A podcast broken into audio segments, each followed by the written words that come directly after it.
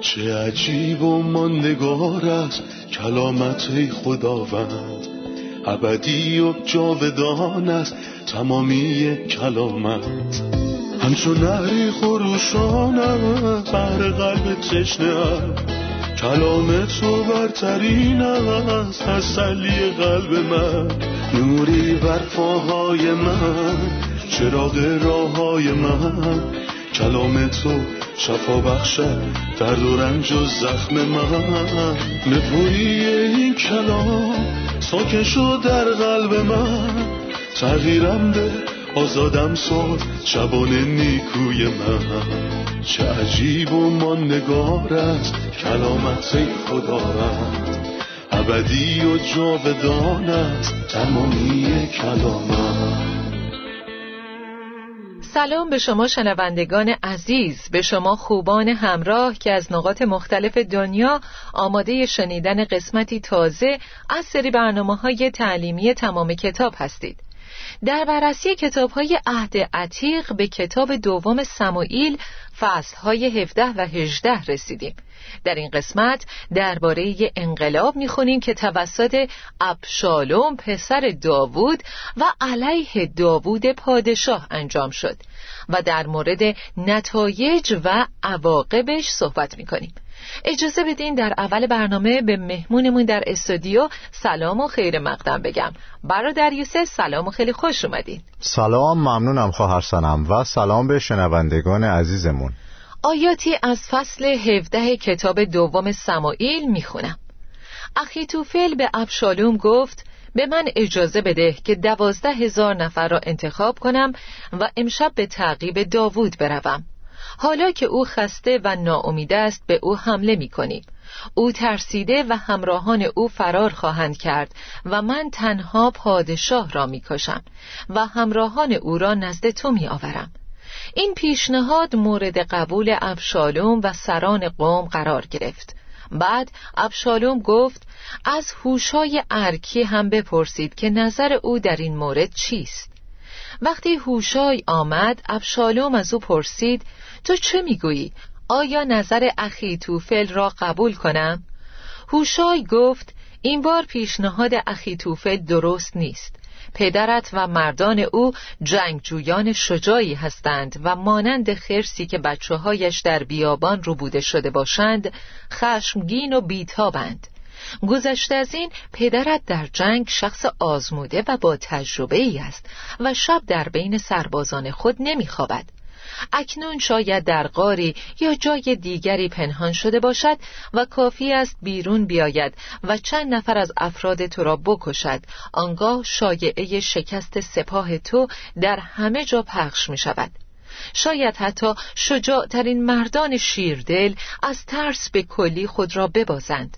زیرا همه مردم اسرائیل می‌دانند که پدرت و مردانی که با او هستند دلاور و شجاع می باشند پیشنهاد من این است که تمام مردان جنگی اسرائیل از دان تا به ارشبع که مانند ریگ بیشمارند جمع شوند و شما آنها را فرماندهی کنید ما به جایی که اوست حمله می کنیم و مثل شبنمی که بر زمین می بارد بر او فرود می آییم. آنگاه از او و همراهان او اثری باقی نمی ماند. اگر به داخل شهر بگریزد آنگاه همه سپاه اسرائیل با شما هستند. دیوارهای شهر را با کمند به نزدیکترین دره می کشیم و به عمق آن می اندازیم تا حتی یک دانه سنگ از آن هم باقی نماند. پس ابشالوم و تمام مردم اسرائیل گفتند که رأی و نظر هوشای بهتر از نظر اخیتوفل است. اول از همه برامون توضیح بدین این دو شخصیت یعنی اخیتوفل و هوشای ارکی که به ابشالوم مشاوره دادن چه کسایی بودند اخیتوفل یکی از مشاوران داوود بود که هوش و تجربه زیادی داشت و طوری صحبت می کرد که انگار از خدا مسئلت می‌کنه و مشورتهای اون همیشه حکیمانه بودن. ولی متاسفانه به داوود خیانت کرد و اونو فریب داد و به ابشالوم پیوست و وقتی داوود شنید که اخیتوفل یکی از دسیس کنندگان همراه ابشالومه دعا کرد و گفت ای خداوند دعا می کنم که اخی توفل پنزهای احمقانهی به ابشالوم بدهد. در مقابل هوشای به داوود وفادار بود و در زمان فرار او از اورشلیم به همراهش رفت. همچنین زمانی که داوود از هوشای خواست که پیش ابشالوم بره هوشای راضی نبود. ولی داوود بهش گفت در این صورت می‌توانی نقشه های اخیتوفل را خونسا کنی. و بعد از اینکه ابشالوم به مشورت اخیتوفل گوش داد خداوند واقعا از هوشای استفاده کرد. اونا می‌خواستند با دوازده هزار سرباز به داوود حمله کنند در حالی که داوود تنها غمگین و ضعیف بود و می‌خواستند افرادی که با داوود بودن و به مملکتی برگردونن که ابشالوم پادشاهش می‌شد. این راهکار واقعا می‌تونست به کشته شدن داوود و پیروزی ابشالوم منجر بشه. ولی خداوند می‌خواست مشورت اخیتوفلو که به سود ابشالوم بود خونسا کنه و بعد از موافقت و پذیرش ابشالوم گفتند بیاین مشورت هوشای رو هم بشنویم. و هوشای برخلاف انتظارشون صحبت کرد و گفت تو می‌دونی که پدرت مرد قدرتمندیه و افراد کارآزموده‌ای باش هستند و پدرت همراه قوم نیست بلکه تنهاست. اون از وقتی با شاول بوده به راحتی می‌تونه فرار کنه و پنهان بشه. داوود خیلی با تجربه است و تو در حد و اندازه پدرت نیستی. حتی اگه افراد بیشتری داشته باشی افراد پدرت رزمنده های خیلی قدرتمندتری هستند بعد به داوود گفت هرچه زودتر اونجا رو ترک کن. به این ترتیب مشورت اخیتوفل باطل شد و خداوند اوضاع رو کنترل کرد و فرمان داد که اونا این مشورت رو بپذیرن و مشورت اخیتوفل رو رد کنن. درسته. از مشورت هوشای ارکی چه چیزی در مورد اقتدار خدا در اداره امور یاد می‌گیریم؟ نقشه اخیتوفل بر اساس فکر بشری بهترین نقشه برای غلبه بر داوود بود. ولی خداوند می‌خواست که به داوود وقت بده تا افرادش رو جمع کنه و فرار کنه. اما موضوع پنهان اینه که خدا برنامه‌ای برای زندگی داوود داشت که قطعا به انجام می رسید مهم نیست انسان برای شکست ایمانداران چه نقشه‌ای بکشه چون در نهایت نقشه خدا به انجام می‌رسه. کسی که بر همه چیز برتری داره و می‌تونه هر طور که بخواد امور رو کنترل کنه. نقشه خدا تعدیب داوود بود نه اینکه داوود بمیره. آیا نقشه دشمنان هم تعدیب داوود بود؟ نه. می‌خواستن بکشنش ولی خدا همه چیزو متحول می‌کنه و جریان امور رو تغییر میده تا داوود رو تعدیب کنه. ولی زندگی داوود و افرادش رو حفظ می‌کنه. پس این ما رو تشویق می‌کنه که اگرچه شریران و دشمنان علیه ایمانداران دستیسه هایی میچینن ولی خداوند با اقتدارش می‌تونه این مشورت ها رو باطل کنه.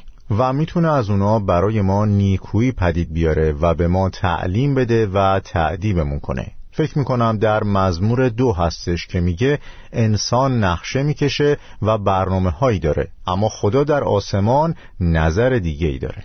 اقتدار از آن اوست. در فصل 17 آیه 25 میگه ابشالوم اماسا را به جای یوآب به فرماندهی سپاه خود برگزید.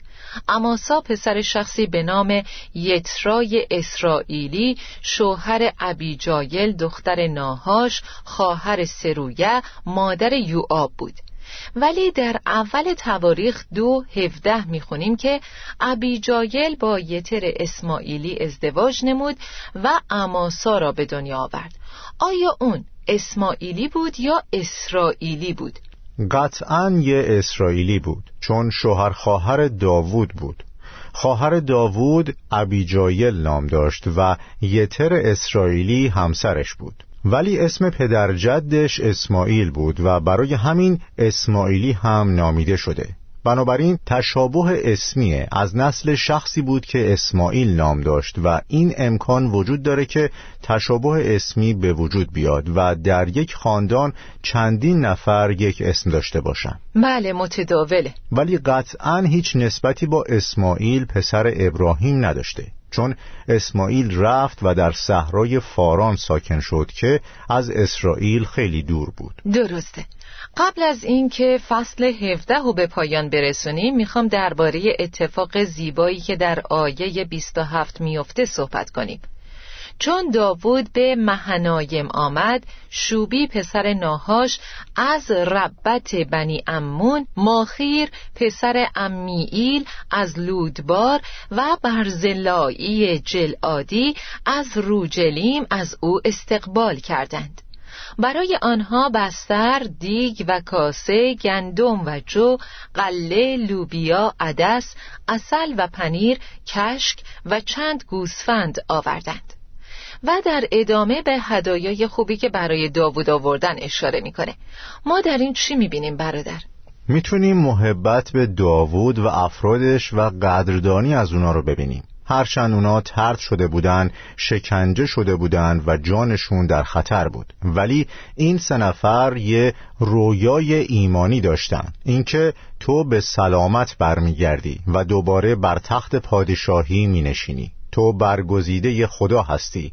ممکن نیست که گردنکشان تو را کنار بذارن و جای تو را بگیرن. اونا داوود دوست داشتند و نسبت بهش وفادار و سخاوتمند بودند و خداوند هم ازشون استفاده کرد تا داوود و افرادش رو حمایت کنند و تسلی بدن.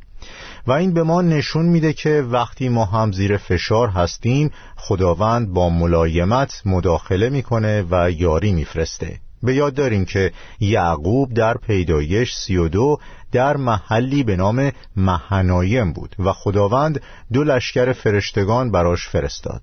پس خدا از طریق فرشتگان و انسانها کمک میفرسته. اونا به افراد داوود هدایایی دادن نه شخصا به خود داوود. و خیلی فروتنانه بهشون گفتن در این سفر در بیابان گرسنه تشنه و خسته شده اید ولی کاری که برای افراد داوود کردن مثل این بود که برای خود داوود کردن. در این آیه هم می‌بینیم که بهش اشاره شده.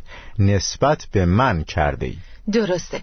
برادر یوسف در فصل 18 شاهد یه رویداد غمانگیز هستیم. مرگ ابشالوم. ابشالومی که علیه پدر شورش کرد و جنگ در گرفت. و در شروع فصل می‌خونیم داوود مردانی را که با او بودند گرد آورد و برای آنها فرماندهانی در گروه های صد نفری و هزار نفری گماشت. یک سوم لشکر را به فرماندهی یوآب یک سوم دیگر به فرماندهی ابیشای پسر سرویه برادر یوآب و یک سوم آنها را به رهبری اتای جتی به راه انداخت و پادشاه به مردم گفت من نیز با شما خواهم آمد. اما آنها به او گفتند خیر شما نباید بیایید. ولی داوود بهشون دستوری داد و گفت با ابشالوم که جوان است با ملایمت رفتار کنید. اونا به جنگ رفتند تا شورش و کودتایی که ابشالوم علیه داوود درست کرده بود و سرکوب کنند ولی داوود گفت با ابشالوم جوان با ملایمت رفتار کنید. در این کار و در قلب داوود چی می‌بینیم؟ میشه احساسات پدری و ملایمت پدری داوود نسبت به پسر شدید به خاطر من با ملایمت رفتار کنید اونو نکشین چون هر کاری انجام بدین انگار نسبت به من انجام دادین. یعنی به من لطف کنید و به پسرم آزار نرسونید حالا هر کاری که کرده. من در اینجا تفاوت بزرگ بین داوود و ابشالوم رو می‌بینم. شاید داوود وقتی دید پسرش چطور باهاش رفتار می‌کنه از دست ابشالوم خیلی ناراحت شد. ولی مطمئنا وقتی ابشالوم به دنیا آمد داوود خوشحال بوده و می‌گفته پسردار شدم و این پسر قراره که خونه رو با آرامش پر کنه. برای همینه که اسمشو گذاشت ابشالوم چه به معنای سلامتی برای پدر یا پدر سلامتی هستش. ولی شکه شد چون ابشالوم سرچشمه دردسر جنگ و خطر برای داوود بود. ابشالوم نقشه قتل پدر مهربانش رو کشید و می‌بینیم که داوود نقشه می‌کشید که پسر سرکش و نامطیعش رو از مرگ نجات بده. این یه تصویر زیبا از خداوند عیسی مسیحه و ما همیشه صورت زیبای مسیح رو در داوود می‌بینیم. مسیح در حالی که رنج صلیب و تحمل می کرد با این حال برای کسانی که نه فقط نقشه قتلش رو کشیدن بلکه اونو کشتن دعا کرد و گفت ای پدر اینها را ببخش. همچنین می‌تونیم شفقت و لطف پدر آسمانی رو در برخوردش با خودمون ببینیم. داوود در حال تعدیب شدن بود ولی به احساساتش توجه کنید. با ملایمت رفتار کنید. به نظر من این شبیه احساس پدر در زمانیه که ما وسوسه میشیم. انگار به وسوسه دستور میده با ملایمت با فرزندان من رفتار کن. چون نمی‌خوام چیزی از حدی که تعیین کردم بگذره برادر در ادامه یعنی بعد از جنگ ابشالوم رو آویخته به شاخه یه درخت بلوط پیدا می‌کنن که از موهاش آویزان شده بود. ولی نیزه هایی به تنش فرو رفته بودن و یوآب از فرمان داوود که گفته بود با ابشالوم جوان با ملایمت رفتار کنید اطاعت نکرد.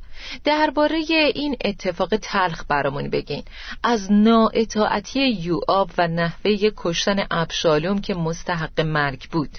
واقعا داستان تلخیه. از ابتدا تا انتها و عاقبتش هم خیلی غمانگیزه و قلب داوود رو شکوند.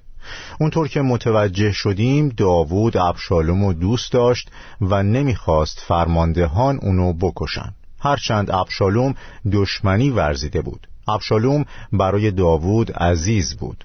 از فرق سر تا کف پا هیچ گونه عیبی در اون نبود. مرد خوشرویی بود.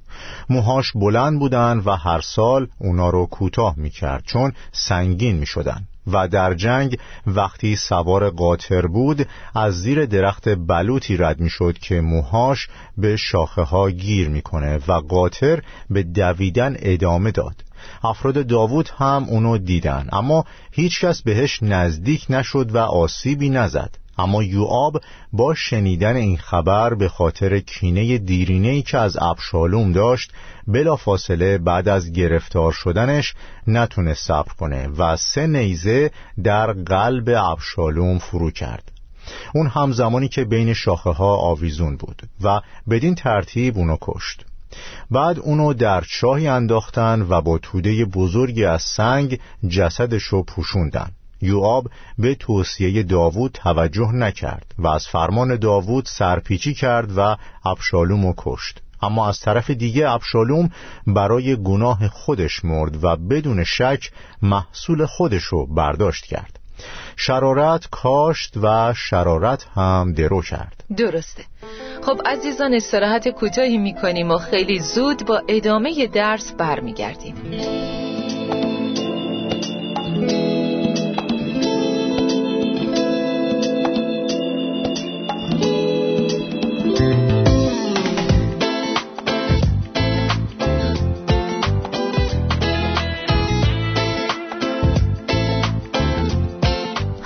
هرچند ابشالوم مستحق مرگ بود ولی پدرش خیلی اندوهگین شد. چطور می‌تونیم مثل داوود از احساس انتقام یا نکوهش علیه دشمنامون پرهیز کنیم؟ یعنی داوود بر احساسات تلخش علیه ابشالوم غلبه کرد. ولی ما چطور می‌تونیم انتقام نگیریم و وقتی خدا انتقام ما رو می‌گیره مغرور نشیم؟ داوود واقعا مرد خداست و اگه این احساسات رو نشون نمی‌داد اون وقت سرسپردگی اون به خداوند زیر سوال می‌رفت. کسی که در زمان مصیبت برای انتقام و نکوهش علاقه نشون میده رابطش با خدا مشکوکه. چون معمولا ایمان به مسیح محبتی رو در قلب ایمانداران میریزه که مشابه محبت مسیحه. و در اول قرنتیان فصل سیزده که فصل محبت شناخته میشه خداوند میگه محبت از ناراستی خوشحال نمی‌شود. محبت دوست نداره دیگران رو تقصیر کار ببینه. حتی اگه اونا دشمنش باشن. داوود قبل از این امالیق خادم خودشو بخشید و هرچند بهش گفت ما سقلق رو آتش زدیم. ولی محبت و بخشش هم داشت. وقتی این اتفاق برای ابشالوم افتاد داوود خوشحال نشد و بهش فخر نفروخت و این روح خداونده که به ما تعلیم میده در پی انتقام نباشیم و وقتی برخورد خداوند رو با اونا می‌بینیم شادی نکنیم بلکه براشون دعا کنیم تا بتونن خداوند رو بشناسن. قبل از اینکه خدا ازشون انتقام بگیره. ولی حتما موافق هستید که انسان طبیعی و عادی که از نسل آدم و حواست انتقام و دوست داره و زمانی که بدبختی دشمنانشو ببینه فخر می‌کنه. و اگه این اتفاق نیفته آرزو می‌کنه کاش اینطور می‌شد. بله متاسفانه اینطوره.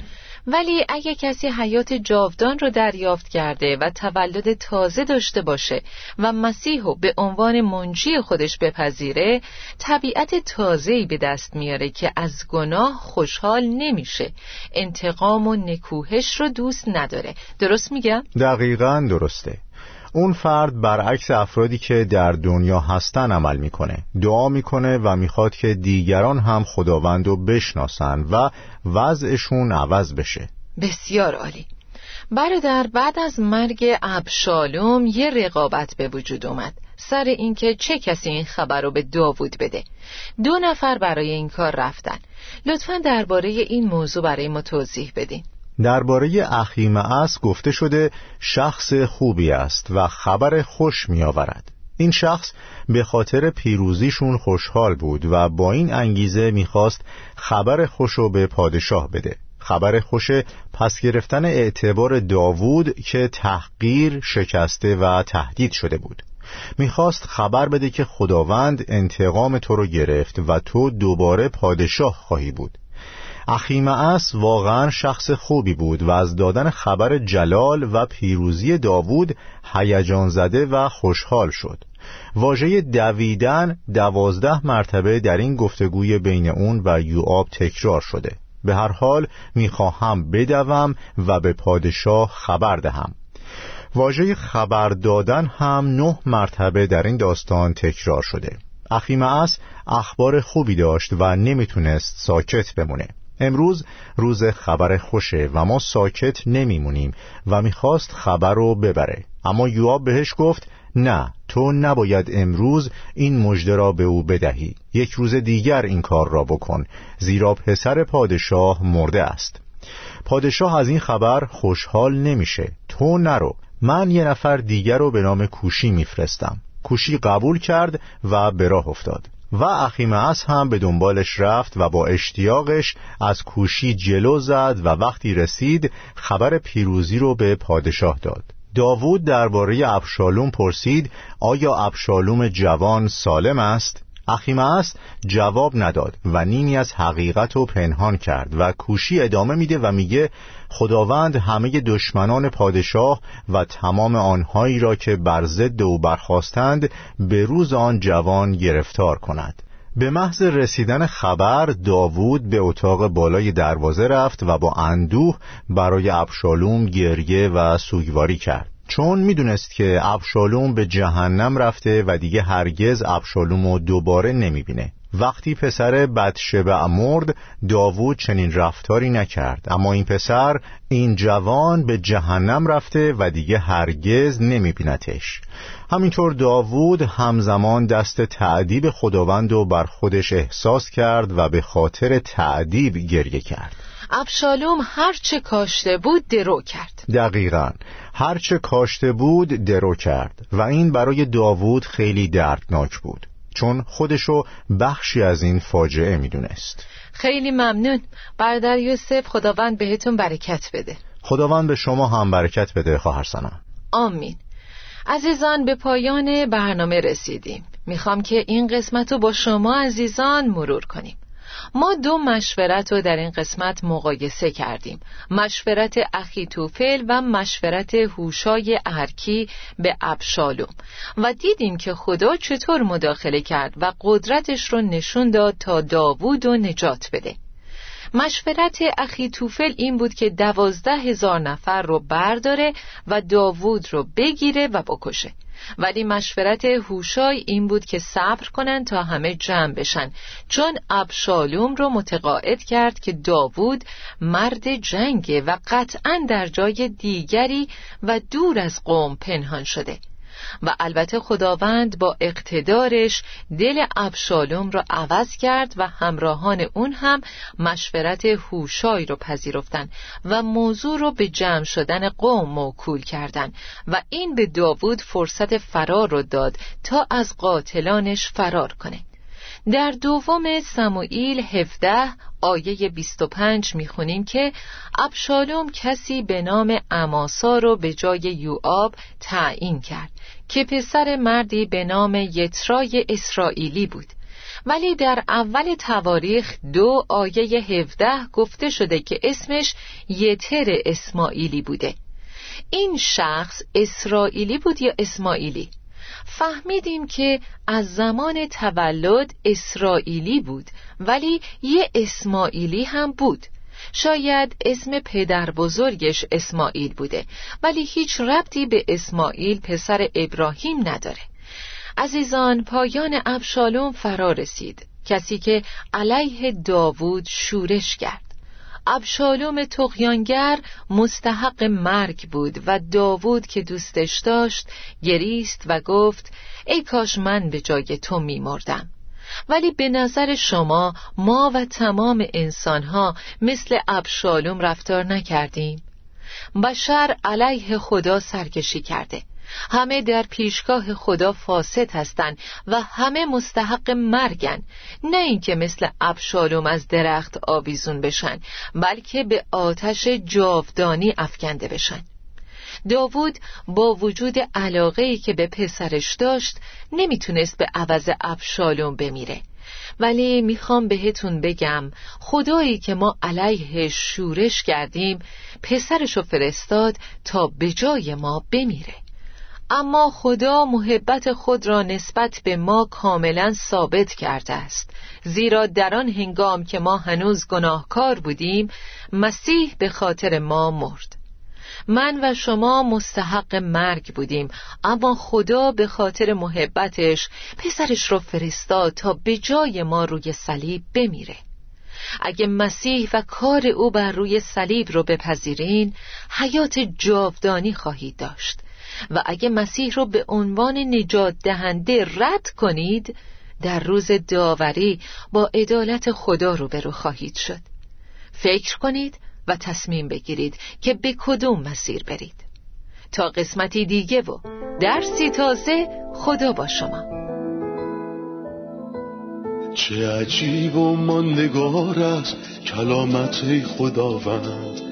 ابدی و جاودان است تمامی کلامت.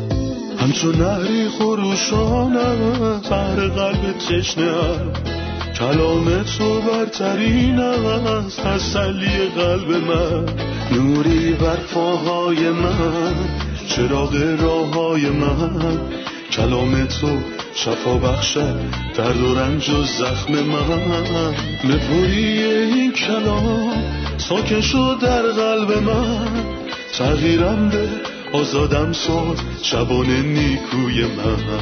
چه عجیب و ماندگار است کلامت خدا رد ابدی و جاودان است تمامی کلامت.